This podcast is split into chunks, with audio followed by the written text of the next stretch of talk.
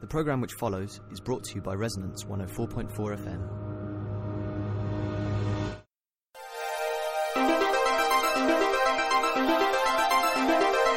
You're listening to Very Loose Women.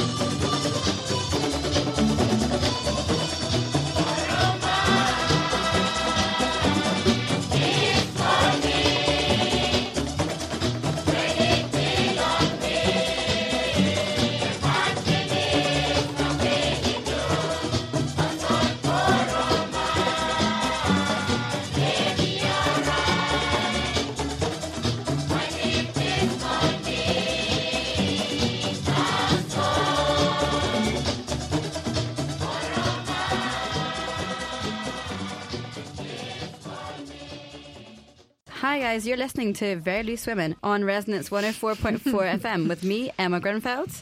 I'm Catherine Johnston. I'm Leonore Chic. Um, so, Lily's been back in the UK and actually back on our airwaves for two weeks now. But we've unfortunately, or fortunately, had such brilliant guests that we haven't really been able to give her a proper welcome back to the studio. If you're wondering about who those brilliant guests were, they were Saudi poet Hala Ali and fossil fuel divestment campaigner Julia Christian. And if you're interested in listening to either of those or both of those episodes, check out our podcast on Acast or on iTunes simply by searching Very Loose Women. That was totally seamless. Professional. right? So, also, um, as well as forgetting about Lily for a couple of weeks, um, we've also forgotten a bit about one of our favourite segments, which is Gripe of the Week, where we kind of share a maybe minor, hopefully minor, um, gripe or moan about something that's happened this week. So, Catherine, have you got a gripe this week? Yeah, I'm worried that mine's going to get me arrested or, I don't know. Can't wait. Off. What did you do? Um, I went to the Lambeth Country Show, Brockwell Park. Um, which is just it's just a huge piss up. There are loads of educational things and family things. You can watch the sheep shearing. You can hold an owl uh, for two pounds. Um, there are some big rabbits. There, there's loads of stuff to Camel do. racing, I remember last year. Camel racing, yeah. There's a Yeah. family that own camels and they race them. We think they live in Crystal Palace. We're not sure. Don't know where the camels live. Uh, but there's loads going on. But it, it's fair to say that it's mostly a booze, a booze kind of fest. Um, and you know, there's there's a number of a limited number of toilets. Admittedly, my flat is like a ten minute walk away, but I timed it all very badly, and then we wanted to queue for a ride, and like the queues for the loos were just massive. So obviously, there's just people left, right, and centre urinating openly in public. It's it's quite intimidating. I didn't like it, but I did have to. Um, I had an urgent situation, and I did have to find a. Um, a, reclu- a kind Quiet of reclusive, a, a quiet spot, a reclusive latrine. I was going to say, but yeah, quiet spot uh, covers it as well. so I had to crawl underneath a rhododendron and find a patch and feel safe and all the rest of it. Um, and then while I was doing it, the amount of rubbish around me it really upset me. Whilst I was urinating in a public park, so I understand the irony, but it upset me that there was rubbish around me, like crisp packets, um, drug paraphernalia, and used sanitary towels. It was absolutely disgusting. So, what's your gripe? So, your gripe is the rubbish or having to pee? It's a double gripe, I guess. It's yeah, it's just the whole thing. The whole thing. I'm disgusted at myself, at everyone else, um, at the lack of public toilets. I have to say, I don't know what the opposite of a gripe is because we mainly gripe on the show. But the opposite of that could have been once you realise that you live so close to um, the country fair, county fair. Every time I get confused, Mm. country fair.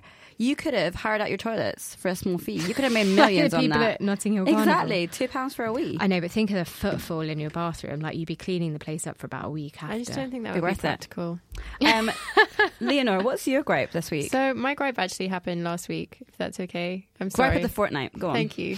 So I cut my hair in Bougainville as a sort of like, oh, I'm going to cut my hair thing.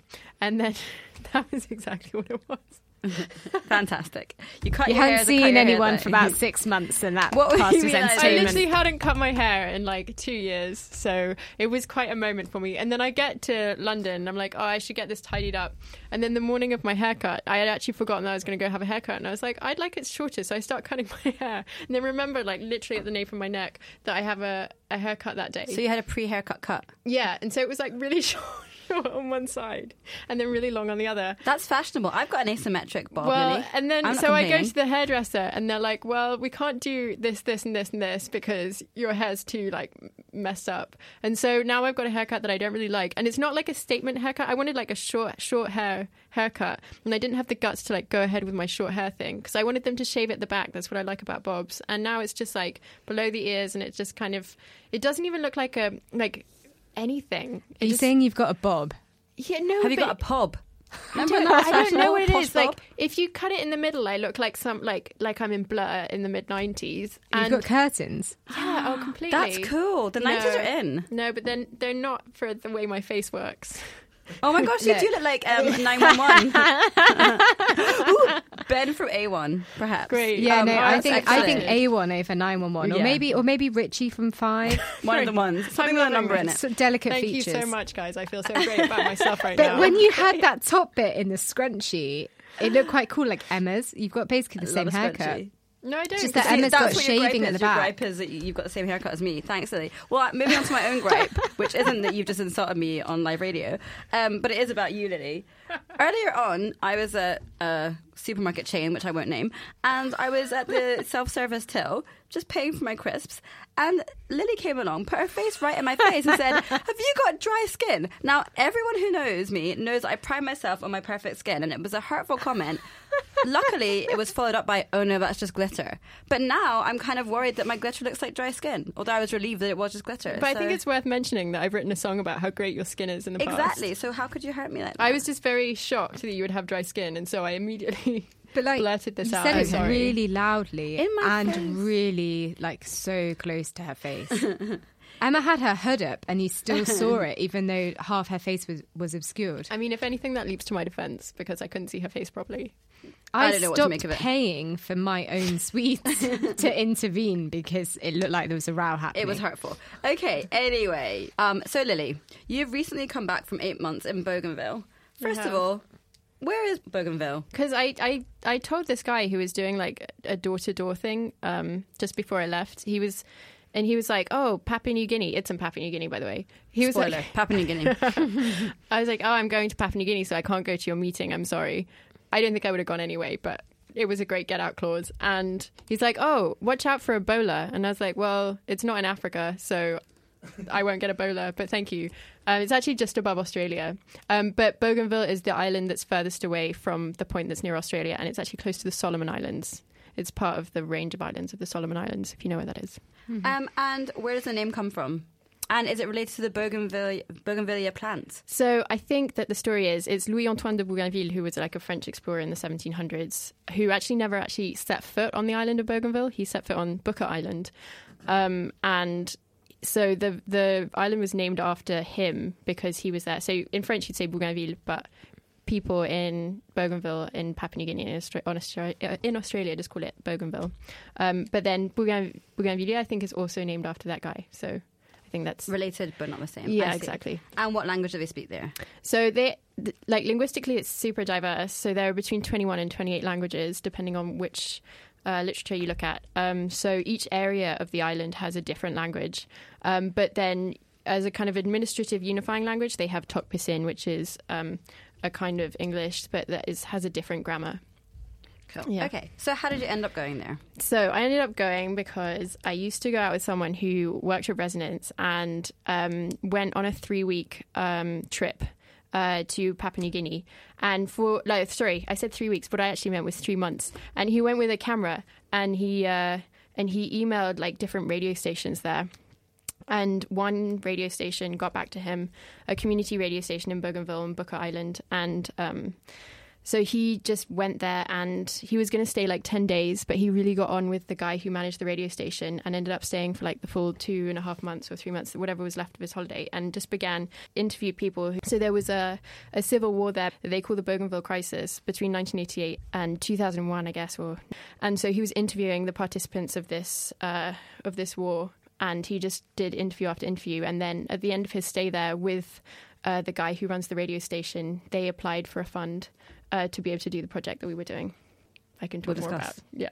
in due course. So, can you tell us a bit about this radio station? And because Resonance is a community radio Yeah. station, I think lots of people who listen to Resonance kind of get the sense that, you know, we have a really diverse audience base and lots of interesting shows. But, like, internationally, community radio is actually a bit of a movement, isn't it? New Dawn FM, which was the radio station, it's it's enormous. And actually, if you want to donate to anything on Bougainville, then donate to New Dawn FM. It's if you type in Bougainville, all the information that you get about that island and all of the positive information, information crucially, not just the information about the crisis, is going to be from New Dawn FM. Its its motto is strengthening autonomy uh, through community radio.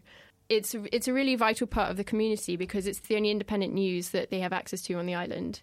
Um, it's re- it's recently like while I was there broadened its remit to outside of North Bougainville, so it's covering almost the whole of the island. And for a lot of people, it's the only way for people to access information. So it's absolutely huge what they're doing.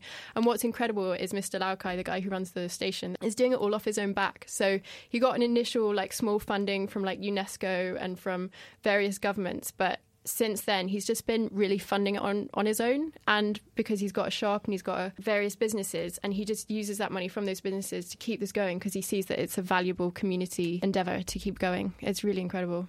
He also does training. So he trains people for i think it's a couple of months. They get paid and they get expenses throughout their training. And then afterwards they've got a kind of uh, thing that they can prove that they've gone out and done it. And then a lot of those people that he's trained then go on to work for the station as well So the whole thing's kind of based around giving like people in the community a voice and actually giving like fair, unbiased news rather than say like government news or Absolutely. negative kind of foreign press news. And it's also community focused, which is something that doesn't happen elsewhere on the island because NBC, the national broadcast, this is all hearsay because I d- didn't actually listen to that radio station. The national radio uh, broadcast from Port Moresby, and so it's, so there's a very small po- portion of their schedule that's actually recorded on Bougainville. Whereas New Dawn FM, it's entirely from Bougainville. It's all going to be relevant to their politics. in terms of the fact that it's unbiased Yeah. and So- the foreign press i think probably like you were saying before tends to kind of focus on the more negative aspects Yeah, so foreign press is going to focus resource. on the mine. There's a there's a disused mine that's been disused since 1988, and a lot of the press about Bougainville revolves around that mine. But the truth is that you've got um, health news, you've got politics, you've got a whole range of news that just doesn't make it into, into international media. Um, but what what really changed my mind about how to report independent media while I was there was the people on staff are really aware that they're in a post-conflict situation. And so i went in with all of my like bbc trained ideals of like you just have to say neutrally what's going on. You have to report everything. Whereas whereas actually there are things that they wouldn't put on live radio because it would create conflict uh, in the community. And he was really aware of that. And so there are things that won't be reported to keep the peace, which is something I never really thought of, but is actually really, really re- relevant to that particular.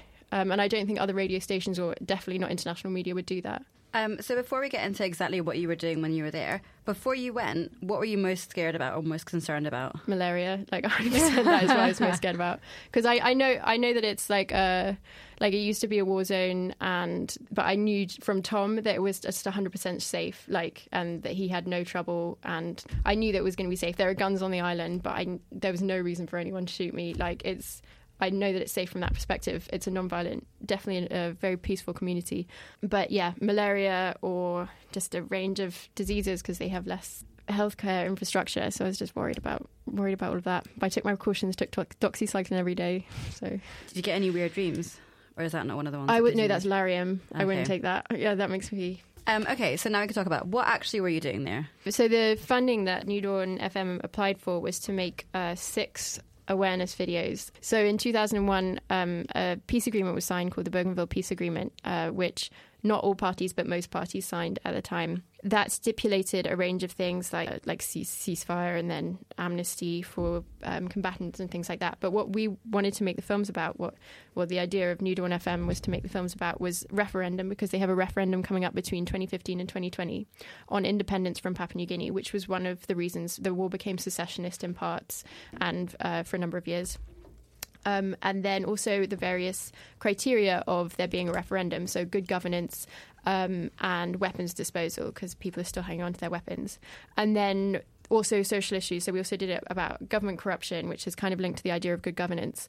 Um, and then missing persons, which is a very specific thing that I actually didn't know anything about before going and doing the research on this. Um, It's people who go missing during conflict, um, uh, times of conflict, and then their bodies just aren't found. So families can't grieve, which um, happens in conflicts all around the world. So we work with the International Committee of the Red Cross to get that information across. Um, and then finally, um, War Widows. So we made a short film just reporting how uh, there wasn't enough support in the community for war widows. There is one that you told us about, not on not on air, that I thought was particularly interesting, which is one about I think it's the government corruption one. Yeah. Can you explain a little bit about that and who participated in the filming? So that one was kind of I I was really mistrustful when this went ahead because Tom had this crazy idea of like he made this whole script about a dog who eats a coin and then turns into a corrupt politician. And then everyone who is influenced or does something corrupt then turns into a zombie. And I was like, this is not going to work. And then he wrote the script. And then we found a Catholic youth group and we shot it. And it was like by far the best received film. Everyone loved it, especially like we, we showed the films to um, a number of schools. That was those were some of our biggest screenings. We screened to like um, a school of like 900 people, and they just loved that film. So it was super successful. Um, people like so the the kids from the youth group uh, they dressed up. They even dressed up as the dog, even though we were going to just have a dog for that. But the guy who played the dog was by far our best actor, and they were really funny. The actors um, kind of made it their own because we'd written it in English, and then they translated it as a group into Tok Pisin. And so they kind of put their own edge on it. Um, and it was just like it was just it's just a really funny piece of uh, work. It's really great. So when you're talking about that film, like obviously it's a really serious topic, but clearly you're kind of using almost like it sounds like quite a funny story Mm. um, as a way of discussing it and opening it up. So that just makes me wonder um, when you were thinking about the script and making the films, like what kind of audience were you making films for? For- so like, yeah. did they have um, like is there a like a um a Like film cinema watching culture? yeah like a kind of culture of watching films like do you have an idea of like what people kind of wanted from you or did you make up as you went along based around what you knew about kind of cultural interests So we were making these films with the radio station, so we were getting advice from them. Um, but crucially, we did we spent the first three months in Bougainville doing surveys, uh, finding out what people already knew, um, and we did those surveys across different age groups, gender, and different parts of Bougainville. So we were very aware of what information needed to be distributed. Um, so in terms of that, I was filling in. In terms of what you're talking about of the audiences and what they're used to, it really depends. So um, you have, I think, people who don't have access to a lot of media, and then people who maybe live in the urban, like more urban centres, who do a lot of file exchange and have seen a lot of films. And in terms of films that they like, um, I think it really depends on the people. I've heard like action things and. Um, Someone told us that people like more slapstick there as well, and especially because there are so like people are multilingual and a lot of films like you're not going to get any films in like Rotokas, for example, in some of the really obscure languages. So visual comedy works best, I think. yeah, and is so did you kind of think when you started off we're going to go down a kind of comedic like quite metaphorical route for So for, for like the other films, we interviewed politicians, and we like a lot of it was uh, talking heads, a lot of diagrams, a lot of like getting the information across as efficiently and as clearly as possible. There was a lot of that. Um, for corruption, because we'd already kind of covered a lot of the material in good governance, it was finding so with across the six videos, we tried to find different ways uh, to approach the material, which was a way for us to kind of do what we wanted in each film, make it each one very different. And so that one, uh, it was to see, it was kind of to test. This is the first mobile cinema that- project that we know of that's been done on Bougainville. So it was to test the ground and to see how audiences responded. And we did actually, um, we we got a lot of feedback. Um, we were at all of the screenings, and I was writing down feedback. And two people um, of the 2,300 uh, and I didn't get feedback from all of them, so that sounds like a wrong statistic. But two people did come to me and say, like, when I asked them what their feedback was, that they would have liked the government corruption film to be approached more from a more of a serious, like, they wanted drama, but they didn't want the comedy in the drama. Yeah. So there was a demand for that, but then also, like, we had crowds of people laughing, and that was definitely a film that engaged kids a lot more, and they liked to see kids on screen as well. So how did the screenings actually work? How did you put them on? So we would uh, we were traveling around in a Land Rover. We had two projectors and we had a sheet and we had a PA system because uh, we were with the radio station and we'd every night. So we went for two weeks and every night we'd set up in a different place. Um, and also, we do daytime screenings. So we went to schools. Uh, we would sometimes just sporadically set up in a marketplace if there were quite a few people gathered. And we wouldn't always play all six films. Sometimes we play one, uh, well, minimum two generally, um, or maybe four.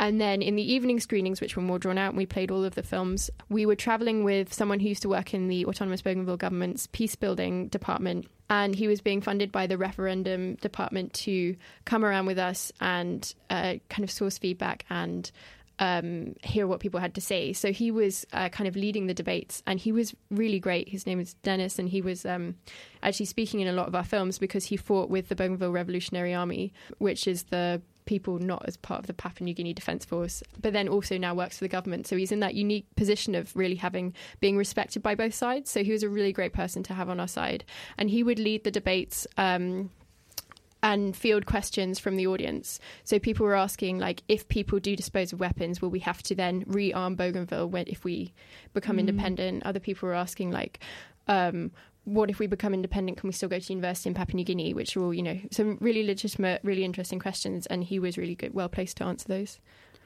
Um, so, on a kind of as a, on the trip as a whole, um, obviously the film, the kind of mobile cinema sounds like it was a big highlight and one of the kind of main things you were doing. Um, aside from that, did you make any interesting friends? Yeah, so we made really good friends with the obviously the New Dawn family because we were living with them. So that was uh, really really lovely, and I think definitely lasting friendship, especially uh, the two kids.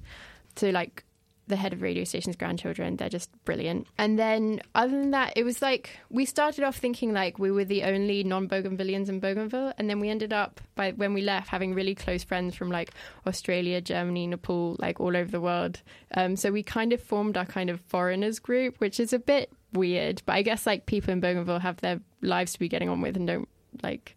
I don't know, really want to make friends with people who are leaving in like four months. I can understand that. Yeah. It sounds like you were getting out and about and meeting people as well. Yeah, we but- actually had a film club.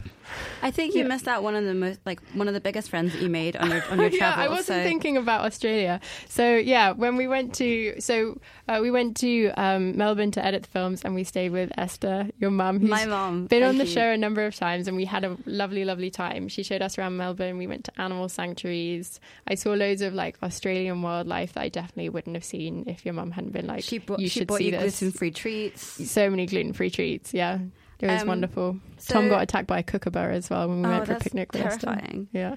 So you're home now. How did it feel to come home? quite disorientating. Is that a word? Yeah. So I got lost on the train a couple of times. I'm getting fed up with using the phone, but also I'm addicted to it. I, I guess I'm just becoming a proper Londoner again very quickly. And what did you miss most about being in the UK when you were My home? friends and very loose women. Yeah, very Being loose on the women. radio. Soundbite. Yeah. There you go.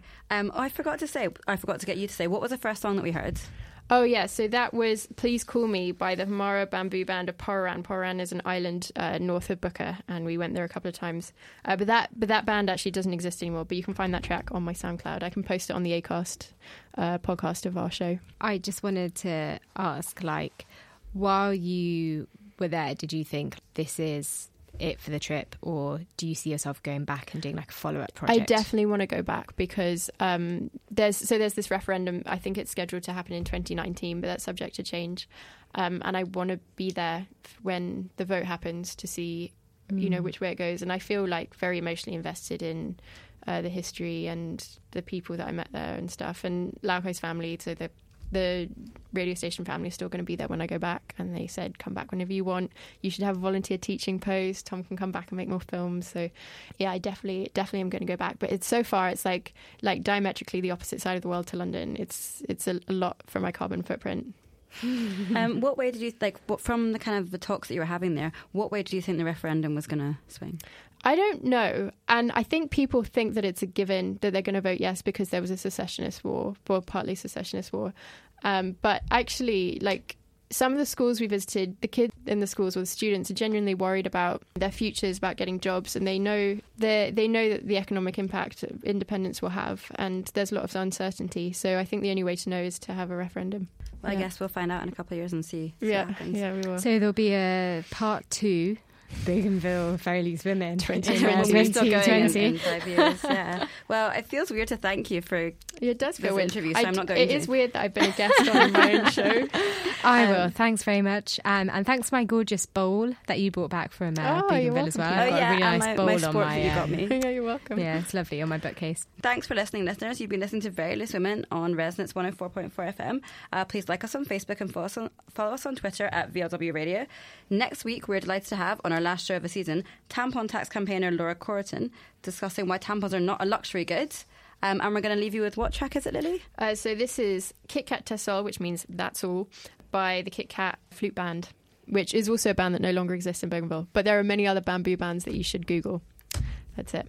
Thanks very much for listening. Bye. Yeah. Bye. See you next week.